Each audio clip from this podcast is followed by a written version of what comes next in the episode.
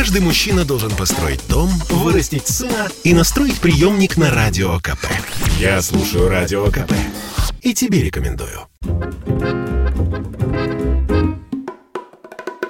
Я, Владимир Варсобин, журналист «Комсомольской правды», недавно вернулся с острова Свободы, великолепной Кубы. Часть первая. Гавана встретила тропическим дождем и молниями. У самого выхода стоял санитарный контроль, где мой паспорт вызвал ужас. «Москов?» – спросил главный. «Москов, соглашаюсь». «Ноу, сеньор», – вздохнул кубинец. «Из Москвы ты, браток. Оттуда 90% всей заразы на Кубу идет. Таких, как ты, на две недели в спецучреждения доставляют». Спас меня местный чекист Алексей, как полурусский русского. Шепнул что-то с санитаром, проверявшим, ковид ли приезжие, посадили в автобус с испанцами и американцами. Автобус для русских, как назло, стоял рядом. Бедолага предстояло 14-дневное скитание по кубинским изоляторам. Успеваю заметить, кубинцы ходят в двух масках сразу. Дети в масках. Даже спортсмен, бегущий по шоссе, в маске. Потом кубинцы объяснили, народ боится попасть в больницу. А в наших больницах брезгливое подергивание плечами. Но в России говорят о лучшей кубинской медицине, удивился я. Много хороших врачей, это правда, соглашаются. Но, во-первых, в начале эпидемии они оказались в других странах. Импорт медиков – одна из доходных статей кубинского бюджета. И помочь не смогли. И потом, здесь болезнь ищут на глаз, нет другого оборудования. И лечат витаминами, если больной ничего другого не достал. После недельного заточения, мини-карантин все же пришлось отбыть, я возомнил себя Хемингуэем. Зарос, превратил подоконник в рабочий кухонный стол, из гостиничного балкона, как с капитанского мостика рыбацкой шхуны, величественно взирал на город. Гавана раздражала. Неуловимо чем-то. Хотя вокруг строительные краны, новые отели, центральную площадь отремонтировала Испания, здание Капитолия – Россия. Наши постарались от души. Купол покрыли золотом, освоили 642 миллиона наших рублей – но я скучал по Кубе десятилетней давности. Веселый, жадный. Кубинцы бы лезли на мой балкон с криками «Сигарс! Чикос!», а тут тишина мертвая. Бульвар, где тысячи демонстрантов схлестнулись с полицией, пуст. Проспект, где власть в пику бытовщикам привела марш сотен тысяч революционных трудящихся, тоже. Внизу у ларька в ожидании пива стоит народ. Хорошо одетый, погруженный в смартфоны. На меня ноль внимания. На соседнем балконе молодой кубинец в майке USA с последней моделью айфона и золотой цепью на шее. «Черт, где ж ты моя Куба, веселая, голодная?» – недоумевал я. А вот и Мигель Диас-Канель, местный президент. Хороший парень, редко вылезает из телевизора, как и я из номера. Вот мы и сдружились. С утра Амигу Мигель уговаривает меня быть верным Камарадо, рассказывает о кознях США. Вечером лекция о Гусано, враги народа тут именуются гусеницами, о блокаде, Ближе к ночи ко мне являлись телестарцы, проклинающие Вашингтон, а также выжившие звезды кубинской эстрады 50-х, 60-х годов. Ужас! Казалось, я смотрю российское телевидение будущего. Передачу 90-летнего Соловьева и шоу древнего Киркорова, загробно дребезжащего «Единственная моя». Сегодня президент явился совсем мрачным. После протестов ему пришлось разрешить губинским бизнесменам нанимать до 100 наемных рабочих – Вид у Мигеля был такой, словно его пытали. Странный остров. Всего месяц назад Диас Канель решительно заявлял, им, демонстрантам, нужно перешагнуть через наши трупы, если они хотят встретиться с революцией. Мы готовы ко всему и будем драться на улицах. За что они собираются драться, гадал я, где тут революция? Отмотав срок, карантин, заезжаю в гости в небольшой домик на окраине Гаваны в городке Репарта Гуадалупе. Хозяйка африканка, пенсионерка с сериальным именем Долорес. «Владимир, вы любите ужинать?» – спросила Долорес. «О счастье!» – она говорит по-русски. «Люблю». Хозяйка открыла один из двух гигантских американских холодильников, дверь в настоящую кубинскую жизнь. С этого мгновения русские мифы о Кубе стали падать, как домино. Хотелось крикнуть «Подождите, куда вы? Я ж так к вам привык». Вопреки представлению, что советский человек выше всего мещанского, утро кубинца начинается с азартного поиска еды. С восходом солнца Гавана выстраивается перед магазинами и аптеками. Внутри на фоне стерильных полок, украшенных несколькими бутылками рома, скучают продавцы. Город впечатлений даже не думает работать. Он азартно ждет. Завезут, не завезут. Рядом работал магазинчик, распределяющий товар по социальным картам. Сахар, крупа, яйца, мыло, зубная паста и так далее. Какая же прелесть от необъятной тетушки, будто родом из Советского Союза, чудом сохранившиеся динозавры торговли. Они возвышались гигантскими ковшами над всем сущим и милостливо сыпали сахар и рис. Я телепортированный обратно в детство захотел мороженого и лимонад-колокольчик. Купил в частном кафе за полтора доллара банку колы и за два маленькую пиццу.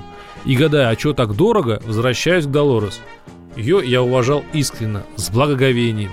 Я уже научился угадывать, если старушка Долорес утром пританцовывает посреди кухни, ей повезло с очередью. Значит, добыты яйца. Может, даже подсолнечное масло. Однажды она приволокла гигантский мешок соленой воздушной кукурузы, за которым стояло часов восемь. Столько было ж детского счастья. «Владымир!» — сияла она. «Мне чуть не хватил солнечный удар, но смотри!» — бросала на воздух мешок. «Это же так вкусно!» Поиски еды Долорес не раздражали, наоборот, заводили. Сегодня она добыла голову гигантской мороженой рыбы, которую тут же поменяла у соседки на пакет сухого молока. Обычное молоко на Кубе совершеннейший деликатес. Через минуту в ворота забарабанили какие-то темные личности, притащили мешок крупы. Им взамен молоко. На Кубе есть специальные сайты по обмену еды и форумы с сообщениями, где, что, когда выкинут на прилавок. Часть крупы Долорес тут же выменила на яйца у соседей, остальное положила в рюкзак и исчезла. Явилась вечером, прижимая к груди драгоценность, кусок сливочного масла – «Владымир», — пела она, — «вы любите ужинать? У нас сегодня пир». И распахнула сокровищницу, холодильник. Кокосы, бананы, манго, тарелки с бобами, а в центре главная роскошь — курица в американской упаковке. Я от неожиданности крякнул. Черт, это ж те же самые ножки Буша, когда-то спасшие Россию. «Долорес, вы богиня дефицита», — говорю я, намазывая на булку вкуснейшее кубинское масло, то самое советское, не химическое. «Где достали?» К счастью, здесь воруют все, говорит. Где работают, оттуда и тащат. Поэтому жить можно. Не ловят? Конечно, ловят, усмехнулся Долорес. Кто вовремя взятку не дал. Потом показывают по телевизору, мол, расхититель социалистической собственности. А толку машет рукой. Ты так говоришь, что он у кубинцев все не сыны мрачнее. Не верю. Ты прав, смеется Долорес. Конечно, не все. Вот моя соседка, например, член партии, глава ячейка Комитета защиты революции. Зачем ей воровать, когда у нее начинает сгибать пальцы казенная машина, продуктовый паек с мясом и колбасой и бесплатная путевка на курорт в Родеро. А взамен стучать, вздыхает. Наблюдать, не затеял ли кто ремонт, например, не купил ли что-то лишнее, не болтает ли. Пример.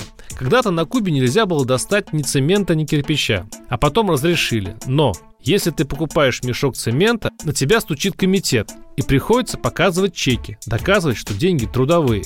Однажды я достала мешок цемента и прокляла тот день. На одной из улочек подошел кубинец по имени Хесус, спросить, не нужно ли сухого молока. Слово за слово, пригласил в гости. Типичное жилье кубинца. Натуральный сарай с гигантским, разумеется, холодильником, телевизором и диваном. На нем в разгар рабочего дня дремали отец Иисуса и брат. Здоровые, румяные, больше в доме мебели не наблюдалось. И вся эта вальяжная нищета была спрятана под замки, решетки, железные двери. У Долорес еще и здоровенные питбули. Потому что дома взламывают, чтобы просто пожрать. Или стащить что-то, что можно выменить на еду. Семье Хесуса, похоже, улыбнулась и дача. Ее тут же выменили на молоко и теперь пытаются продать. Руссо, Руссо, Гагарин, Москва, Ленин, вспоминал Хесус, лениво переключая каналы. Скажи, Амиго, как русским живется при капитализме? Население дивана заинтересованно уставилось на меня. Недовольны мы, отвечаю. Много надо работать. Много несправедливости, загниваем в культе потребления. «Потребление?» – насторожился Хисус. «Да, жрем слишком много», – пожимаю плечами. «Вещи, продукты, автомобили. Падаем в пропасть бездуховности. У нас считается, что нужны высокие идеи. Как у вас. Вам повезло. У вас социализм, Че Гевара, справедливость, свобода. Че Гевара, свобода, жрем много, завороженно повторили кубинцы и вздохнули. Да, конечно, нам повезло. Помрачнели. Мой переводчик зло шепнул, выйдем на пару слов.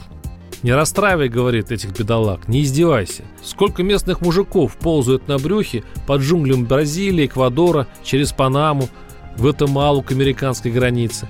Мой знакомый продал дом и доковылял от Колумбии до Мексики, пил воду из луж – Но в США не добрался. Депортировали. Долго лечился от паразитов, чуть не помер. Сейчас перебивается на стройках. А сколько пытавшихся доплыть до Флориды на плотах сожрали акулы? Тонут по человеку в день. «Зачем? Надежда», — задумался переводчик. «Устаешь жить в дерьме? Ты молодых кубинок спроси. Они все сделают, чтобы их отсюда увезли. А это принимают за секс-доступность. Всенародная мечта слинять отсюда. Мой приятель собрался жениться на кубинке. Мы ему идиот. Ей только твой паспорт нужен. А что толку, влюбился, уехал готовить свадьбу. А его даму сердца тем временем сажают за проституцию. На два года. Не теряло время. Русский по судам просит отдать возлюбленную на поруки. Ему ответили, не проблема, через два года приедешь, заберешь. Неужели ждет, поражаюсь. А я же говорю, идиот, вздохнул приятель. Прощаемся с Хесусом. Тот просит пару долларов на еду для старого отца. И смотрит хитро. «Бери пять», – расчувствовался я. «Как раз половина твоей зарплаты. Она же у тебя 10 долларов». «Сколько?» – изумились мужики. Как же ржал мой друг Коля из Сантьяго, когда я рассказывал эту историю. Раньше зарплаты правда были 10 долларов, смеялся он. И в российской прессе я читал стенания, мол, бедные кубинцы живут в проголодь. Но кубинцы на одну зарплату никогда не жили. Ну ты понял почему. К тому же с января им резко зарплату увеличили. Они сейчас по 200 долларов получают. От чего, собственно, народ восстал из-за увеличения зарплаты? Спросил я ошарашенно. Ага, усмехнулся Коля. У нас здесь особенное правительство, сказочное. А дальше речь вроде пошла о Кубе. А вроде и нет.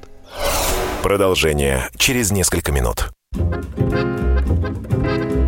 Я, Владимир Варсобин, журналист «Комсомольской правды», недавно вернулся с острова Свободы, великолепной Кубы. Часть вторая. Кубу принято считать полуголодным государством, обреченным вечно сражаться с американским империализмом. Но еще пять лет назад, оказывается, кубинцы жили по латиноамериканским меркам неплохо. Как только они чуть отвлеклись от борьбы, жизнь волшебно наладилась. Заболевшего Фиделя заменил брат Рауль, расцвела буржуазия, случился НЭП. И власти, постепенно снимая запреты исчезников, быстро оживили страну. Сотни тысяч туристов, хлынувших на Кубу, дали работу всем. Таксистам, мелким торговцам, владельцам бесчисленных касс, это семейные отели. Скоро от социализма на Кубе осталось ровно столько, чтобы прикрыть буржуазный срам. Бесплатное образование, предоставление школьной формы, здравоохранение и отсутствие налогов. Для бюджетников, для бизнеса они жестоки. Куба оказалась на удобной развилке. Советский строй позволял тащить с предприятий и гарантировал социальный минимум продуктов.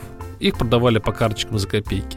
Рынок – возможность заработать. Учитывая помощь родни с Флориды, доход среднего кубинца в итоге составлял 600 долларов в месяц. Кубинцы уже не звали друг друга комрад а только сеньор и сеньора. Молодежь носила звездно-полосатые футболки, ну а фуражку с Че Гевары на Кубе, похоже, носил только я. Дальше больше. Затрещала основополагающая госидея блокада США и фундаментальная Куба в кольце врагов. Народ засомневался, во всех ли его бедах виноваты американцы, когда на остров провели интернет. На кубинцев обрушилась лавина информации. Среди мусора и пропаганды не зря США тратит миллиарды на информвойну с обязательными репортажами с американских свалок. Мол, смотри, нищета гаванская, какую мебель выбрасывают во Флориде, как красиво живут бежавшие от кровавого режима. Обнаружилось и любопытно. Блокады Кубы в ее обычном представлении, оказывается, нет. Наоборот, США входит в число ведущих торговых партнеров Гаваны. Только в 2008 году Вашингтон экспортировал на Кубу продуктов на 684 миллиона долларов. Куриное мясо – вот откуда у моей хозяйки Долорес ножки Буша. Бобы – кукурузу. В 2020 году Куба купила в США кур, зерна и туалетной бумаги на 150 миллионов долларов. За первые полгода этого года уже на 123. Выяснилось, что блокада не мешает закупке станков и машин. Их можно купить в ближайшей Панаме или Мексике. Правда, чтобы заказать, к примеру, кондиционер, нужно получить получить безумное количество согласований у чиновников. Кубинские кибервойска пытаются отстреливаться, скармливая пенсионерам теленовости о пожарах в Америке. Но, похоже, внутренне не смирились. С молодежью уже ничего не поделаешь. Мой друг парикмахер вообще обнаглел. Поставил посреди дома американский флаг, рассказывал один из партийных функционеров. Придут, мол, американцы, и заживем хорошо. Я разозлился. Ты готов дочь отдать в американский бордель? Стыдно ему стало. Хорошо, говорит. Могу русский флаг повесить. Но разве русские заплатят больше американцев? Перестройка набирала обороты. Круизные корабли США заходили в порты Кубы. Дети портбоссов открывали магазины и рестораны. И если проехаться по острову, понимаешь, Черт, как хитро у них тут все устроено. Частные медклиники, сигарный бизнес, шикарные отели, прокат автомобилей, аэрокомпании. И все это, оказывается, принадлежит военным, конкретным генералам и их детям – которых здесь называют юниорами. Официальная собственность передана из казны на время для упрощения торговли с капстранами. Вот только юниоры живут не по-кубински и все чаще за границей. Расслоение на богатых и бедных на Кубе фантастическое. Но кубинцы рассуждают так – Пропаганда 50 лет твердила нам об идеалах революции, требовала скромности в потреблении электричества, воды и еды, и при этом дети чиновников, призывающих экономить, купались в роскоши, хворится убежденный коммунист, историк, профессор Гаванского университета Хесус Арбалея. Мол, на Кубе ходят легенды о неведомой рыбе, которую в тайне едят только портработники, о райских островах с виллами для коммунистов и о настоящих эффективных вакцинах, которые колят лишь избранным. Но Арбалея спорит со своими студентами. «Давайте, говорю, отменим бесплатное образование, медицину», рассказывает профессор. «Вы согласны?» «Нет», отвечают. «Но на молодежь сильно влияют мигранты из Майами. Люди думают, придет Америка, и все будет лучше».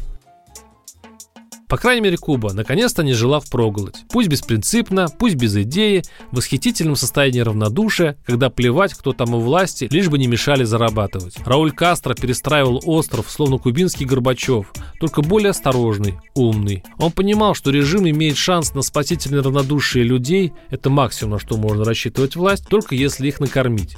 Сытые люди могут сбунтоваться, как в Беларуси. Но у белорусов есть слабое место, им есть что терять. А вот голодным кубинцам терять нечего. Они бесстрашны. И в теории могут сломать хребет любому режиму. Правда, казалось странным, почему Рауля здесь недолюбливают, а Фиделя уважают. Никто не мог здесь это объяснить. Видимо, народы влюбляются в лидеров-харизматиков, а потом по-женски прощают им все. Нищету, жестокость, унижение. А реформаторов, разгребающих горы наломных харизматиками дров, не прощают никогда. Их терпят. Вот и Рауля терпели, пока тот не передал власть некоему Мигелю Диас-Канелю. И тут народ осатанел. Куба завибрировала, когда правительство отказалось от куков – местная квазивалюта, приравненная к доллару, в пользу национального песо. По своей разрушительности это было сравнимо с ядерной бомбой, если бы она уничтожала только товары и продукты. Или с Павловской реформы 1991 года по обмену 50-рублевых купюр. На Куке можно было купить все, на деревянные песо лишь соцпродукты. В итоге, когда Куки отменили, все из магазинов было сметено. И тут власти, по многочисленным просьбам трудящихся, поднимают зарплату в 4 раза – до 200 долларов. Цены подскакивают в 5. Народ взвыл. Кубинское правительство дает ценам команду упасть, отжаться. По частным лавкам ринулись проверяющие штрафовать спекулянтов. Как раз в это время на другом краю земли в России затевает что-то подобное с ценами на сахар и подсолнечное масло, но вовремя тормозят. Крестьяне в ответ перестали поставлять продукты вообще. В стране разразился рукотворный голод. Когда ценовые ограничения пришлось снять, стоимость товаров для кубинского кошелька уже стала астрономической. А тут, как назло, эпидемия, на которую кубинское правительство среагировало так же гениально. Запретив въезд в Чумную Гавану любых автомашин даже с продовольствием, кубинские власти отказались от зарубежной вакцины. Категорически. Мол, Куба имеет национальную гордость, поэтому заработает свои вакцины Абдала и Сабирана. Драгоценное время было потеряно. Ковид ураганом гулял по острову. И дело было не только в классической паранойи всех автократов. У застрявшей в социализме Кубы просто закончились деньги. Они, собственно, никогда не начинались. В итоге, чтобы добыть валюту, властям пришлось идти на хитрость. Согласно местным легендам, они позволили кубинцам покупать новые европейские автомобили, но установили цену 100 тысяч долларов. Машины мгновенно раскупили.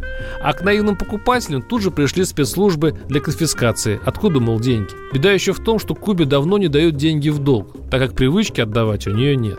И тут, как назло, незадолго до того, как у кубинцев лопнуло терпение, или официальная версия, купили американские кукловоды, У Гаваны испортились отношения с Москвой. Судя по гоняющим по Гаване УАЗикам, Газелям и русским автозакам, Россия намертво застряла в обойме доноров социализма. Списав 30 миллиардов долларов, которые Гавана не вернула СССР, Россия тут же предоставила Кубе еще 2,3 миллиарда на финансирование проектов в области машиностроения, металлургии, транспорта, а также поставок энергоносителей. Куба по своему обыкновению долг не вернула. И странное дело, Москва пошла на принцип. Россия решила вытряхнуть из своих друзей хоть часть долгов. В мае выколачивать из острова Свобода задолженность прилетает целый вице-премьер России Юрий Борисов. Кубинцы даже не поняли, чего от них хотят, и приготовили проект совместного заявления ни о чем, как обычно, о вечной дружбе. Знакомый дипломат рассказал мне в Москве. Борисов был в лютой ярости. Кубинцы твердили, пандемия, ковид, помощь Венесуэлы прекратилась. Он им, окей, реструктурируем долг, льготные условия. Те, денег нет. И свое заявление подсовывают мир, дружба, сотрудничество. На следующий день Борисов звонит им. Ладно, подпишу вашу бумагу. Как же кубинцы обрадовались, смеялся дипломат. Обставили торжественно. Борисов берет под аплодисменты бумагу, ручку. Постоял в тишине, вернул ручку, встал и ушел. Через месяц на Кубе начались беспорядки. И черт из два они были организованы Америкой, Флоридой или методичками Шарпа. Последней каплей стало решение властей изъять валюту у населения. Банки перестали ее продавать, а продукты, кроме тех, что по карточкам, сосредоточились в валютных магазинах. И давились несчастные кубинцы в очередях, сжимая карточки с долларами и евро, чтобы купить кусок масла, мяса или кондиционер. И всего этого можно было избежать. Один итальянский бизнесмен предложил открыть гипермаркет в центре Гаваны – и накормить всю страну в течение месяца, невзирая на липовую блокаду. Кубинское правительство отказалось. Разгромили магазин «Колыбель контрреволюции Сан-Антонио де лос Баньос». Древний городок с испанскими улочками. Сейчас он похож на декорации фильма о средневековой чуме. Улицы пусты, кругом патрули. Въезды в город перегорожены баррикадами из бревен и досок. На единственном открытом дежурит полиция и бойцы Комитета защиты революции. И все от того, что в один июльский день здесь пропало электричество. В 101 раз. Сломалось что-то на ржавой электростанции, сделанной еще советами.